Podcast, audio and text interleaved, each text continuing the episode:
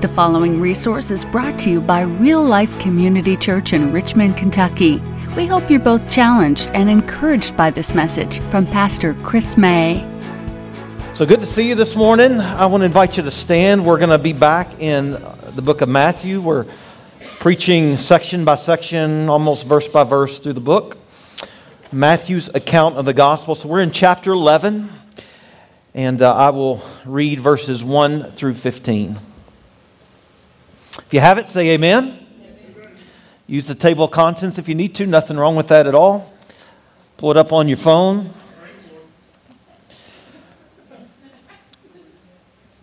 Matthew chapter 11, beginning in verse 1. When Jesus had finished instructing his 12 disciples, he went on from there to teach and to preach in their cities. And now, when John heard in prison about the deeds of the Christ, he sent word by his disciples and he said to them, Are you the one who is to come, or shall we look for another? And Jesus answered them, Go and tell John what you hear and see. The blind receive their sight, and the lame walk, the lepers are cleansed, and the deaf hear, and the dead are raised up, and the poor have good news preached to them. And blessed is the one who is not offended by me. And as they went away, Jesus began to speak to the crowds concerning John. What did you go out to the wilderness to see? A reed shaken by the wind? What then did you go out to see? A man dressed in soft clothing? Behold, those who wear soft clothing are in king's houses. What then did you go to see? A prophet? Yes, I tell you, and more than a prophet. This is of whom it is written Behold, I send my messenger before your face, who will prepare your way before you. Truly I say to you, among those born of women, there has arisen no one greater than John the Baptist. Yet the one who is least in the kingdom of heaven is greater than he. From the day of John the Baptist until now, the kingdom of heaven has suffered violence, and the violent take it by force. For all the prophets and the law prophesied until John.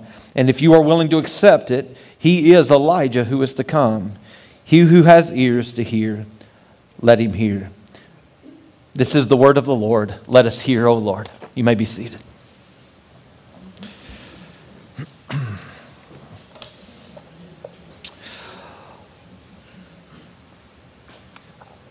Well, I don't think we can overemphasize the importance of faith in the Christian life.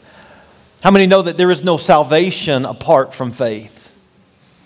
Let me just read you Hebrews 11 6. It says, Without faith, it is impossible to please him. For whoever would draw near to God must believe that he exists and that he rewards those who seek him. So it's no overstatement to say that faith is essential to the Christian life. Would you agree with that? Now, most of you today are Christians, meaning that you have been saved gloriously by grace through faith in Christ. Can you say amen to that? Let's wake you up this morning. All right. So you're Christian, so you have saving faith. But let me ask you to be very, very honest today. How many of you, within the realm of your Christian life, have had your faith clouded by some level of doubt? Amen. Anybody? I would argue that most, if not all, Christians will endure moments of short or short seasons of doubt. The great news is that we are not the first generation to deal with such a thing. We see in our text today that the great prophet John the Baptist expresses doubt in who Jesus is. Think back when we were going through Matthew chapter 8. Remember that Jesus was in the boat with his disciples during the storm? And the, when the waves began to crash against the boat, the boat began to sink. The disciples, though Jesus was in the boat, what did they do? They began to doubt. Jesus calmed the winds and the waves, and then he addressed the disciples as ye of little faith. So if you struggle with doubt, I would argue you're in pretty good company. At Easter, we talked about Jesus' disciples. And remember, they'd been with Jesus for three years, watching his miracles, hearing him prophesy his own death in resurrection. And yet, when he was raised, they had an incredibly hard time believing that he was, in fact, raised from the dead. They were wrestling with doubt. I want to clarify what I mean this morning when I, I, talk about the subject of doubt because the Bible speaks about doubt in two main ways. Number one, it speaks about doubt that comes from an unbelieving heart, a hardened, calloused heart where the truth has been suppressed. Okay, if, if you're there today, I, I would love to speak with you after service and tell you how you can come to saving faith in the Lord Jesus Christ. That's not the doubt I want to address in the message. But there's a second way that the, the Bible talks about that, and that, that about doubt, and that would be doubt that creeps into the lives of true Christians. That's the focus of today's message. And so if you are dealing with doubt, or maybe you have a teenager who is dealing with doubt, I, want, I hope this message is a great encouragement to you. So I have three points that I want to bring from the text. Number one, why do Christians wrestle with doubt? Number two, how do we deal with doubt? And number three, how does God respond to our doubt? Why do we doubt? How do we deal with it? And how does God respond? So, number one, why do Christians deal with doubt in their Christian lives? Well, there are many reasons probably that I could point out, but I want to hone in on one reason that leads to doubt that we see here very clearly in the text. And before I get there, let's just remind ourselves about what we know about John the Baptist. John the Baptist is a prophet. He has the distinct privilege of being the forerunner of Jesus Christ. He has been announcing the arrival of Israel's Messiah. He's been calling, you might remember back in earlier in Matthew, he's been calling people to repentance and baptizing them in water and preaching, repent, for the kingdom of God is at hand. He, you, you may know, has expressed already a profound revelation of who Jesus is. Let me just read you this excerpt from John 1 29. John the disciple writes about John the Baptist. He says, when John the Baptist saw Jesus coming towards him, he said, Listen to this Behold, the Lamb of God who takes away the sins of the world. Friends, that's revelation right there. He understands Jesus' purpose for coming and his identity on some level.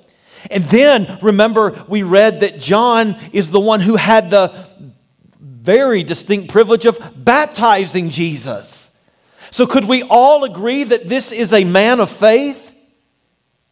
Yes, shake your head with me if you're with at me if you're with me. But now let's go to our text. So this is the man who is recognized who Jesus is. This is the man who has gloriously stated that Jesus is the Lamb of God come to take away the sins of the world. This is the man who baptized Jesus. This is the man who has been calling people to repentance. And now look at verses 2 and 3 of our text. Now, when John heard in prison about the deeds of Christ, he sent a sword, uh, a word, not a sword, by his disciples and said to him, said to Jesus, Are you the one who is to come, or shall we look for another? Translation Are you really the Messiah that I've been preaching about? Or are you just another forerunner like me? John's faith is clouded by doubt. Why? I would argue here that it's because of misconceptions that he has about Jesus and the timing of God's plan. The timing of where he's at in redemptive history. John is a fire and brimstone preacher. He'd fit in well here in the you know in eastern Kentucky particularly, right? He was a shouting, spitting preacher. He's not afraid to call anybody to repentance. As a matter of fact, this has landed him in prison. Herod Antipas, who rules Galilee for Rome, seduced the wife of his own brother. He left his wife and married his brother's wife.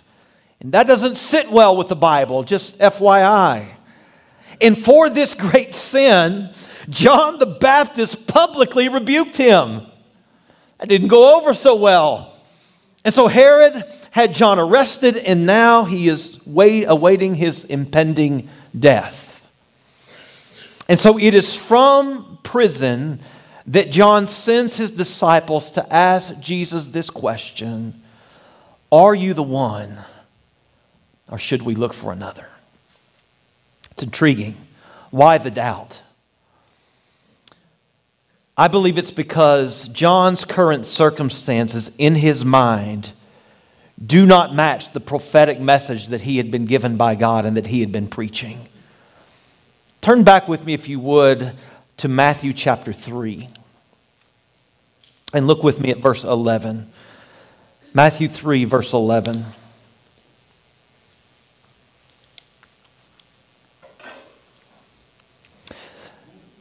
John the Baptist, speaking here, says to the people he's baptizing, he says, I baptize you with water for repentance.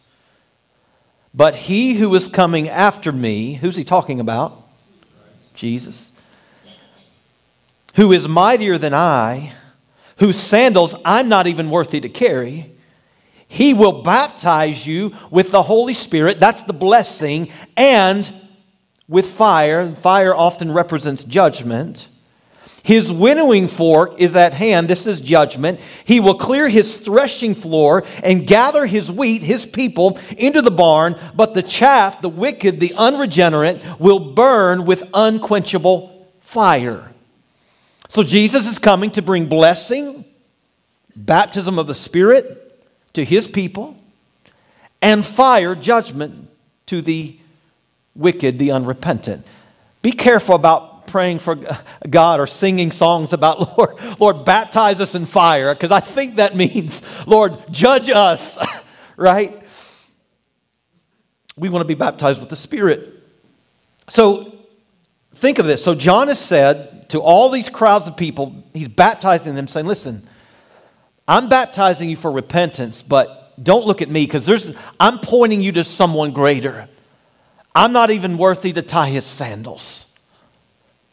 And he says, Listen, I baptize you with water, but the one who's coming after me, he's going to give you the Holy Spirit. He's going to bless his people with God's very presence. And the wicked, the ones who reject God, he will judge, and justice will finally come to the world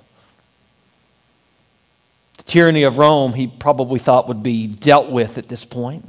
People like Herod would be dealt with. This is what he's been preaching. Now, think of this. Now, after preaching this, John, who has repented, is in prison and awaiting death while wicked Herod is living life to the fullest. And so it's like, Jesus, if you are truly the Messiah, how could this great injustice occur, occur? Have you ever asked that question? See, John knows his Old Testament. Isaiah 63 prophesied that the Messiah would bind up the brokenhearted, proclaim liberty to the captives, open, hear me, prison doors to the bound while John's imprisoned.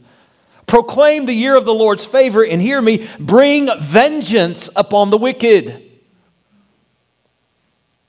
John is saying, Where is that Messiah? Where is God's judgment upon the wicked? Why am I still in prison bound?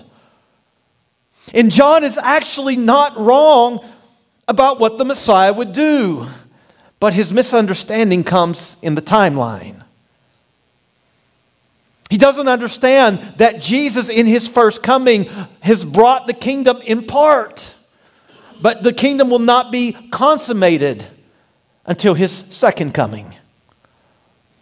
So you could say that judgment is not forgotten, but it is delayed. And thank the Lord for that. You and I are here because of that great mercy. So let's just bring in some application here because I think that misconceptions in general are the breeding ground for doubt and cynicism. Did you hear me? Misconceptions are the breeding ground for doubt and cynicism. So, I would say this was 20 years ago. I was first in ministry, I was serving in a small church. And I realized listen, I've got to get a second job because $100 a week is not making my wife happy. So I start, I'm going to date myself here, but I start looking through the one ads in the newspaper. There's no monster.com or whatever it is. I'm flipping through the newspaper and I and, and this job opportunity catches my eye. Security guard. Whoa. It's at a local factory. So, interestingly, I, I, didn't know any security guards, and I wasn't on the internet yet, so I hadn't seen anything about security guards. Mall Cop wasn't out yet. What, Paul Blythe, is that? what, what is it? Yeah, Paul Blart. Yeah, that's it. So I conjure up these, as I read this opportunity, I, I conjure up these images of the job in my mind. And I can just see myself in that job. It's like, I want to do full time ministry, but I'll take this. My wife is going to be so attracted to me at this point. Because in my dream, in my mind, I picture myself in this kind, these kind of like special ops gear. And I'm sneaking around the, the, the factory, hiding, lurking in the shadows, waiting to assail the great enemies who would break into Winchester Farms Dairy. and I think, I don't qualify this job. I've never been an officer, I wasn't in the military. I've wanted to kill people, but I haven't. And so I apply, and to my delight, I get this wonderful $7 an hour job. And I'm thinking, man, this is a risky job. I, don't, I think you should pay more than $7 an hour. We're barely going to have more than $100 a week now. I have to get a third job. But, but I take the job because I have this vision in my mind of what it might entail. It's going to be exciting. So I show up my first day and I am pumped. And so the, the, the, hiring agency, they, they bring me in and they say, I, wanna, I want to introduce you to your coworkers. And I'm picturing these big buff dudes in like ninja like gear. And they take me to an elderly woman who I think probably smoked 100 packs of cigarettes a week. And then they introduce me to the next guy, and he is very out of shape to be kind. And I'm thinking, no wonder they need me here.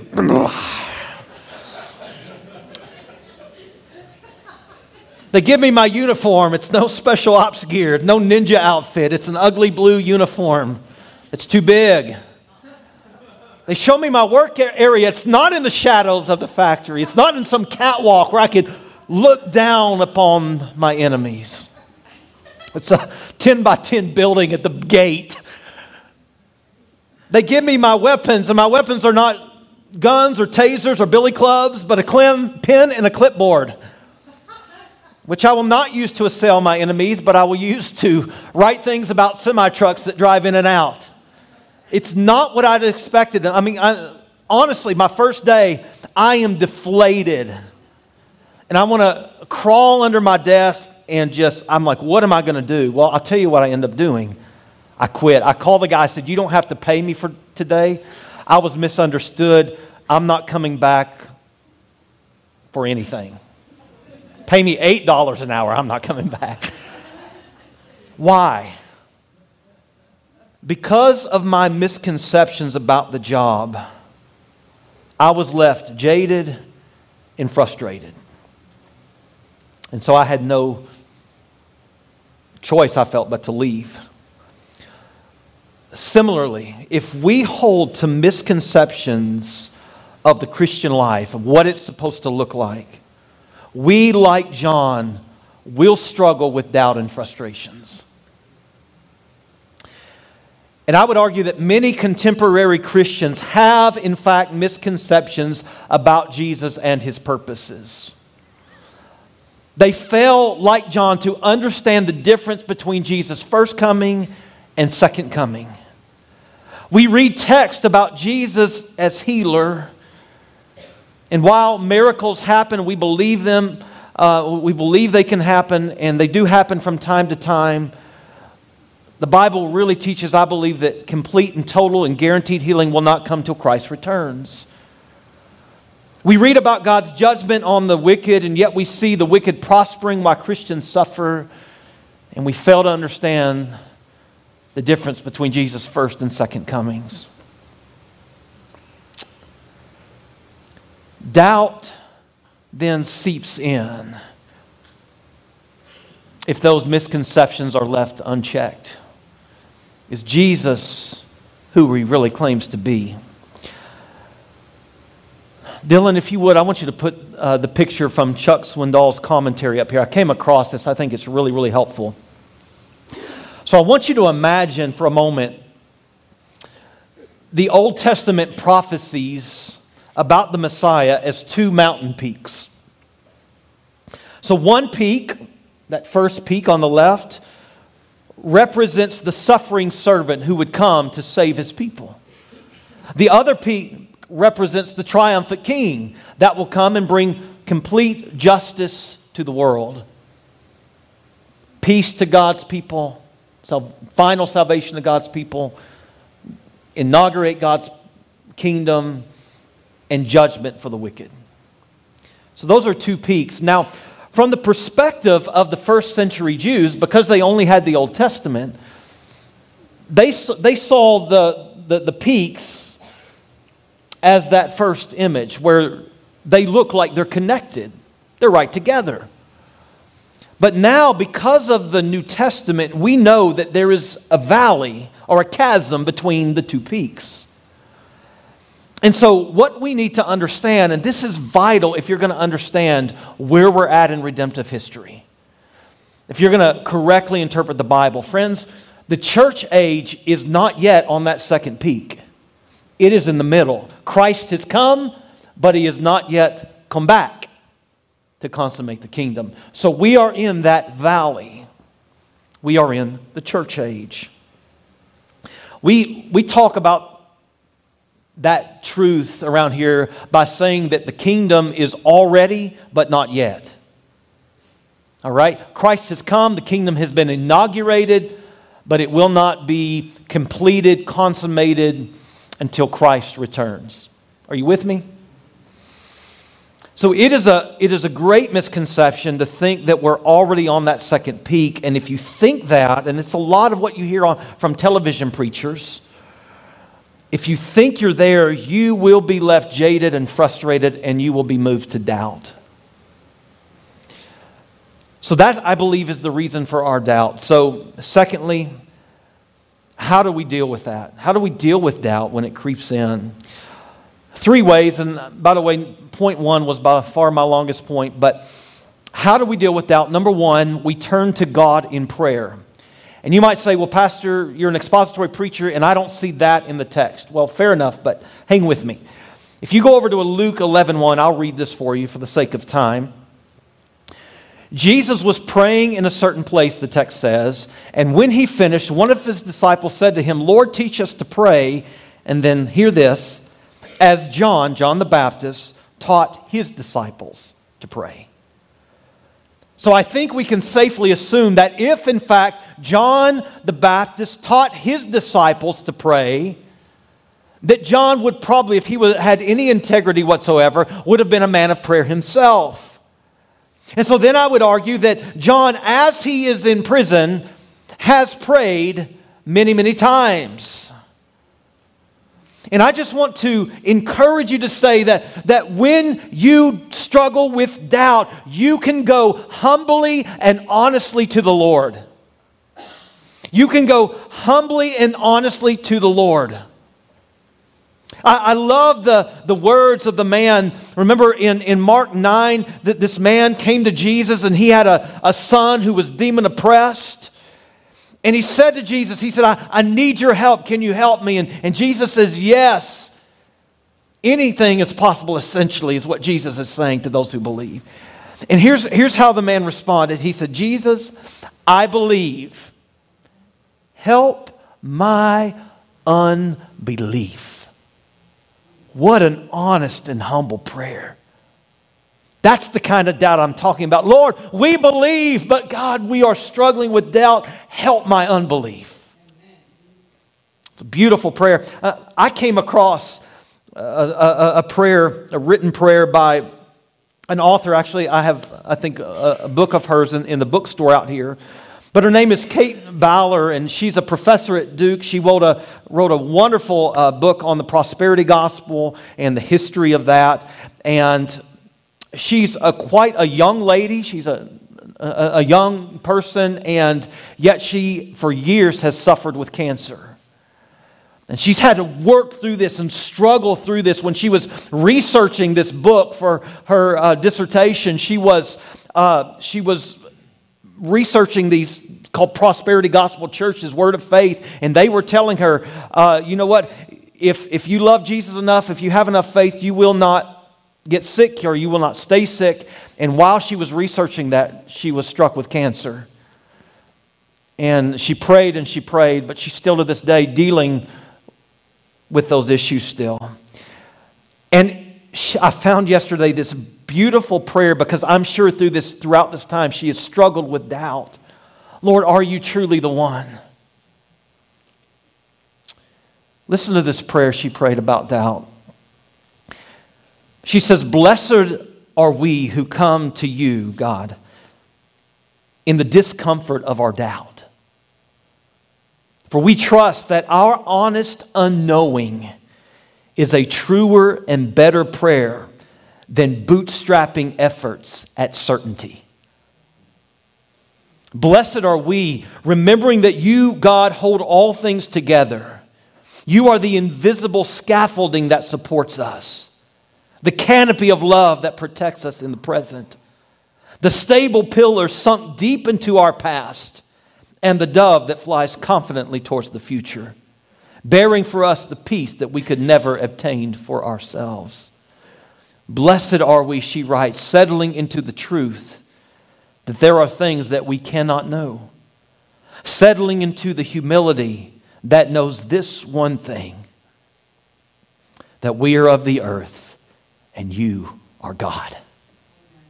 Whew.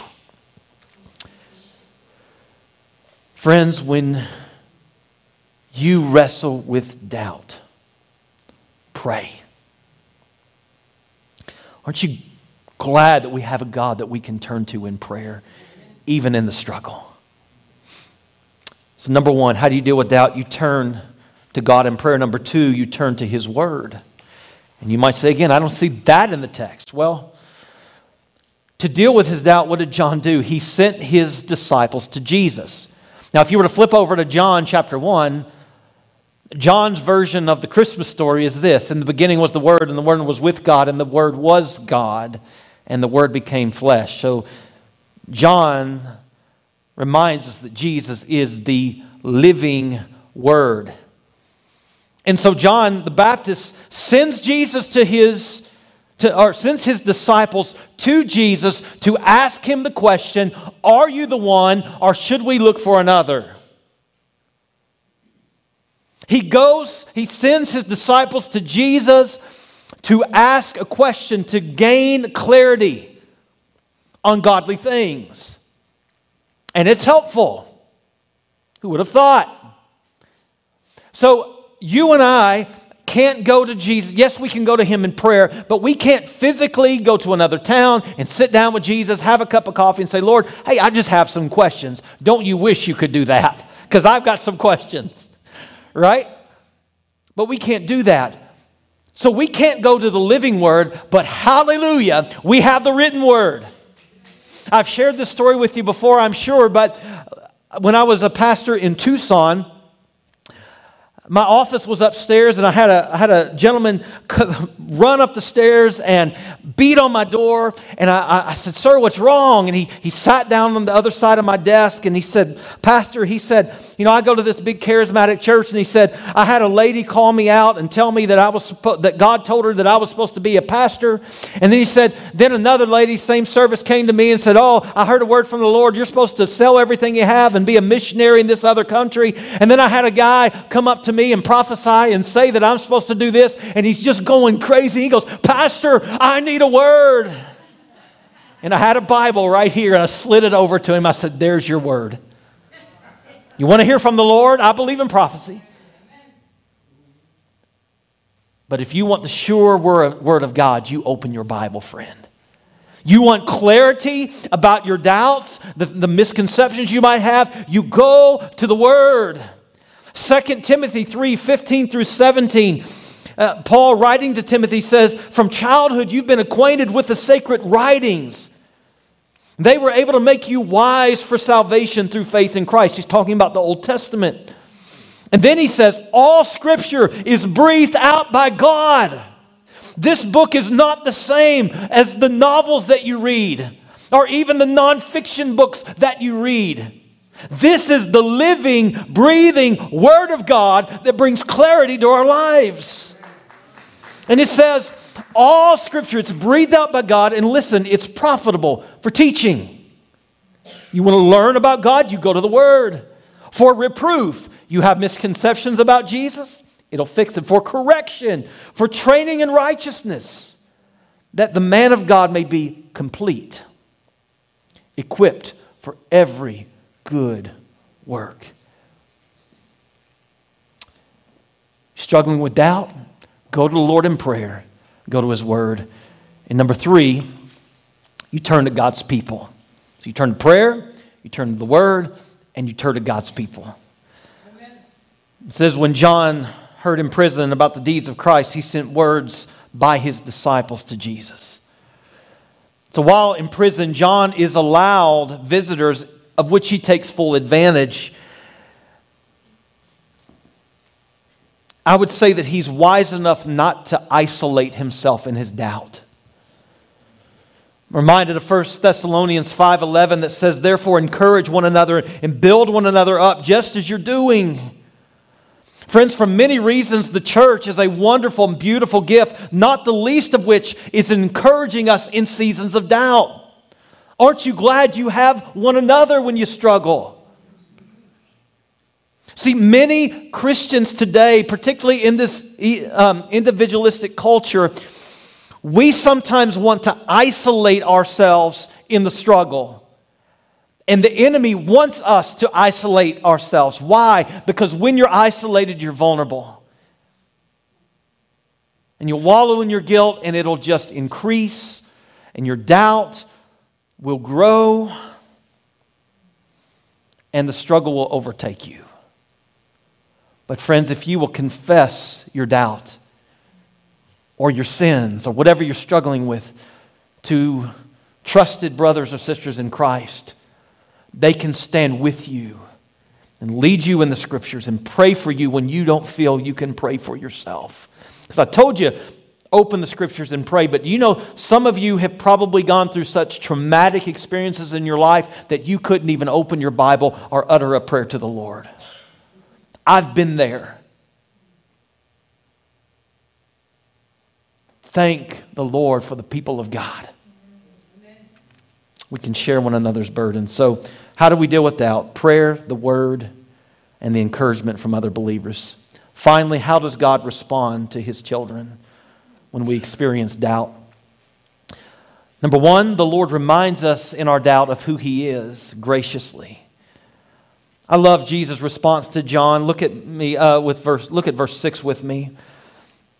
Jesus answered John's disciples. He said, "Go and tell John what you hear and see." He didn't say write him off. He said, "Go and tell him what you hear and see." The blind receives their sight, the lame walk, the lepers are cleansed, the deaf hear, the dead are raised, and the poor have good news preached to them. Blessed is the one who's not offended by me. Jesus is brilliant and he's a Bible geek. I love him. And he's pulling here together quotes from Isaiah 29, 35, and 42. I put those in your notes. You can go read those later. All these texts are prophecies about the coming Messiah. And they all mention miracles and they all mention judgment. And Jesus essentially says to John's disciples, I'm doing what the prophets foretold. The blind see, the lame walk, the lepers are cleansed, the deaf hear, the dead are raised, the poor hear the good news. What's missing here? It's judgment. Why? Because in Jesus' first coming, he would bring salvation. In the second, he'll bring final salvation and complete judgment. And as we, in our doubt, we pray, we read the word, we connect to God's people, the Lord reminds us that yes, Jesus is the Messiah, the great deliverer, the true King. And we might not be able to perceive it because of our circumstances. The Lord, in His mercy, reminds us of who He is. How does God respond, respond when His children experience doubt? Secondly, He responds with mercy. He responds with mercy. So, one, he responds by reminding us of who he is, and two, he responds in mercy. Look at verses 11 through 15. Truly, I say to you, among those born of women, there has risen no, he's talking to crowds now. There's risen no one greater than John the Baptist. The one who is least in the kingdom of heaven is greater than me. Uh, uh, uh yet the one who is least in the, great, in the kingdom of heaven is greater than he. From the days of John the Baptist until now, the kingdom has suffered violence. The violence has taken it by force. For all the prophets, the law prophesied until John, and you're willing to accept it. He, John, is Elijah who is to come. He who has ears, let him hear. What I love about this passage is that Jesus does not berate John the Baptist to the crowds. He gently corrects him when he says, uh, he who is not offended by me is blessed. He's saying, John, I am who I say I am. And if you're not offended by the way that I'm running my messiahship, then you'll be blessed. He reminds the crowds that John is a true prophet, which means John is still useful, though he's doubted. Remember when Peter sees Jesus out on the water and he says, Jesus, if that's you, call me out there. I'm going to put my sea-doo aside and I'm going to walk on the water.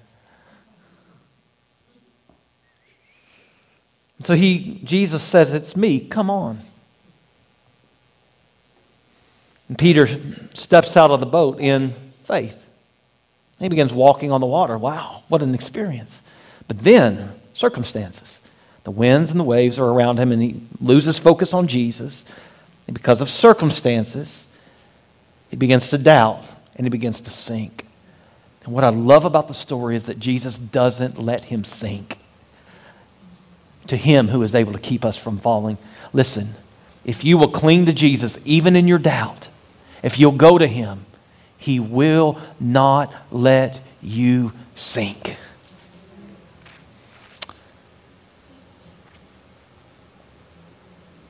Are you experiencing doubt? Confess your doubt to the Lord and boldly go through the throne of grace. You know, while I don't believe our um, doubt ever pleases the Lord, I want to be very intentional about saying that. I don't think doubt is ever pleasing to God. I do think, in a sense, it can be beneficial. Michael Patton, who writes for the Gospel Coalition, released an article not too long ago in which he stated that doubt is often the birth pangs of deepened faith. Let me just read you an excerpt from this. This is really important. He said, Many of us become believers at an early age. How many of you became a believer at an early age? You grew up kind of in a Christian home. So he says, Many of us became believers at an early age with a faith mediated through our parents who we trusted implicitly. Some of you have kids who are dealing with this right now. As we become older, our faith is tested through trials and temptation and suffering. And this is why our most significant doubt often comes during the 20s and th- our 20s and 30s, he writes. But this is not a bad thing. He argues that we all need to consider that the truths we espouse might be wrong in order to embrace our faith more deeply. And when parents come to me and says, I have, I have a teenager who's doubting the reality of the Christian faith, I say that's okay. Why? I, I say, don't tell them they just have to believe. Point them to the evidence. And we've talked about the evidence a lot in this church, and I can give you resources to help you with this. Wonderful book that we have. I think we're sold out right now um, called Know Why You Believe. It's written for teenagers. Friends, to be a Christian does not mean you have to throw out your mind. There are logical reasons to believe in the gospel of Jesus Christ. There are many evidence that pieces of evidence that point to the reality of the resurrection. And if Jesus is raised, like I'm going to go with that guy. I'm going to believe that guy what he has to say. So when we question our faith, it sends us on a journey as long as we're led to the right resources. Our faith can actually become more real and deepened. That's not a doubt you want to let go and, and leave unchecked, but it can help us pursue truth. And I'm not scared for our people to go and, and to try to figure out what the truth is because I believe that this is absolute truth. And this truth is the only one that will set you free. So today you're here and you're experiencing some kind of doubt. Maybe your doubt is rooted in tragedy. You've experienced loss and you say, God, in this, if you're so good, I don't know how you could have allowed this to happen. Like you know God is a healer, and but you have a family member who's been struck with some disease and you've prayed and uh, maybe it's a mom or, or, or a sister, and, and, and the woman of God has prayed in faith relentlessly, but still lays sick in bed. And your faith feels shattered. What do you do? You go to God. You go to God.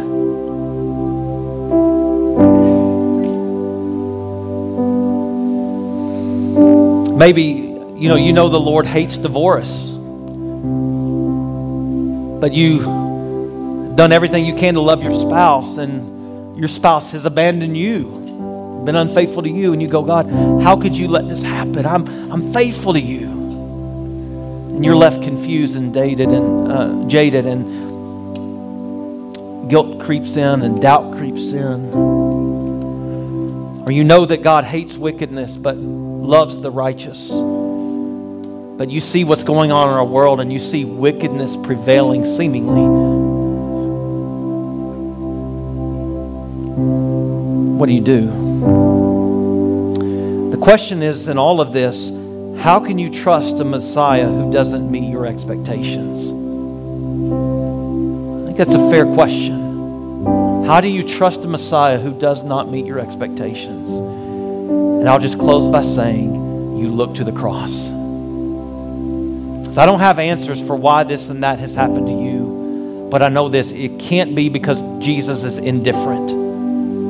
Because he went to the cross to take care of your greatest need, namely your sin, the chasm between you and God. And he took care of that sin, paid for that sin at great cost. with the precious blood that was in his own body. When we look to the cross, we're reminded what, of what He's given us, of His purpose is as the of what His purpose is as the Messiah. But friends, we're also reminded as we look to the cross and we look to the empty tomb that He's coming again. And on that day, every tear will be wiped from your eyes. Do you doubt today? Don't beat yourself up, but don't leave it unchecked. Come boldly to the throne of grace.